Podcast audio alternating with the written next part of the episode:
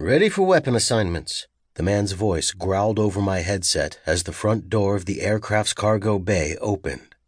The scientist walked out with two guards at his side. They were big men, with dark olive colored skin and long hair pulled back into warrior braids. The front visors of my fellow prisoners' helmets were all open, and I saw them glare at the scientist. The tall blond man didn't give a fuck about our hatred. To him, we were just test subjects, lab mice in a cage that he could experiment on until we died under his needle. Today was our day to die. The powerful engine thrust of the airship pushed from beneath my seat, and the craft started to shudder. We were entering the atmosphere of some planet, and I saw the clock on the top of the bulkhead begin to count down from 60 seconds. Subject 18, rifle with pistol, knife, two grenades. The scientist spoke as if he was reading from a list, and I wondered if he had some sort of display inside of his eyeball. Restraining bars on the seat next to me unlatched, and one of my companions stood. He made a growling sound toward the blond man, but the scientist raised an eyebrow with annoyance. The two men stared at each other for three seconds, and then my fellow prisoner moved to the weapons wall to arm himself. Perhaps I should remind you all that your collars are still set to their non violent modes. If any of you feel like attacking or making any sort of aggressive movement, well, the thing will go off. Pop goes the weasel. or in this case, the kitty cat. The blond man laughed and then turned around to face the row of prisoners on the other side of the narrow cargo bay. Subject 22 rifle, pistol, knife, two grenades. Another prisoner's restraining bars lifted, and the man stood from his seat.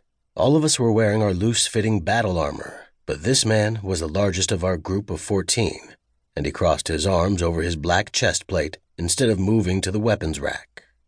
Subject 22, did you not hear me correctly? Retrieve your weapons from the. Fuck you, Subject 22 said. Then his head seemed to implode with the sound of a gunshot.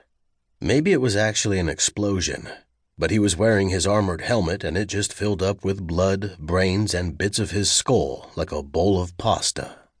Subject 22 toppled over like a felled tree, and a plume of black smoke began to escape his armor at the neck joint.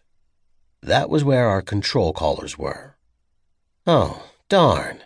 I forgot to tell you all, the scientist said as he spun around in the cargo bay.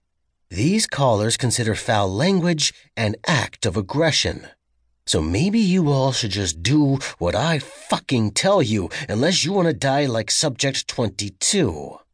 None of my fellow prisoners spoke, but I started to fantasize about ripping my restraining bars out of the bulkhead wall smashing the two guards into puddles of red goo with the pieces of titanium, and then ripping open the scientist's throat with my teeth. My fangs would pierce his flesh and muscles just like his needles had done to my DNA. I'd feast on his agony just like he had relished torturing me for the past two years. It was my animal talking, but I didn't know if it was my human animal or the other animal. The other animal that this fucking scientist put inside of me. The blond man read the next subject name off of the list, then the next, and the next. Finally, I was the only prisoner seated, and the asshole moved to stand in front of me. Adam, Adam, Adam, he sighed. Oh, sorry, I mean subject two. This is your 31st sortie. I just can't seem to kill you. Whatever shall I do? Oh, I know. You have point. Shotgun, pistol, knife, and how about a smoke grenade? That should do you fine. The bar released from around my chest and neck. I thought about diving toward him. I thought about breaking his flimsy looking neck with my big hands. I thought about crushing his face with my knuckles and grinding his bones with my teeth. But I'd been around for long enough to know that I wouldn't be able to lay a finger on him before the collar would kill me.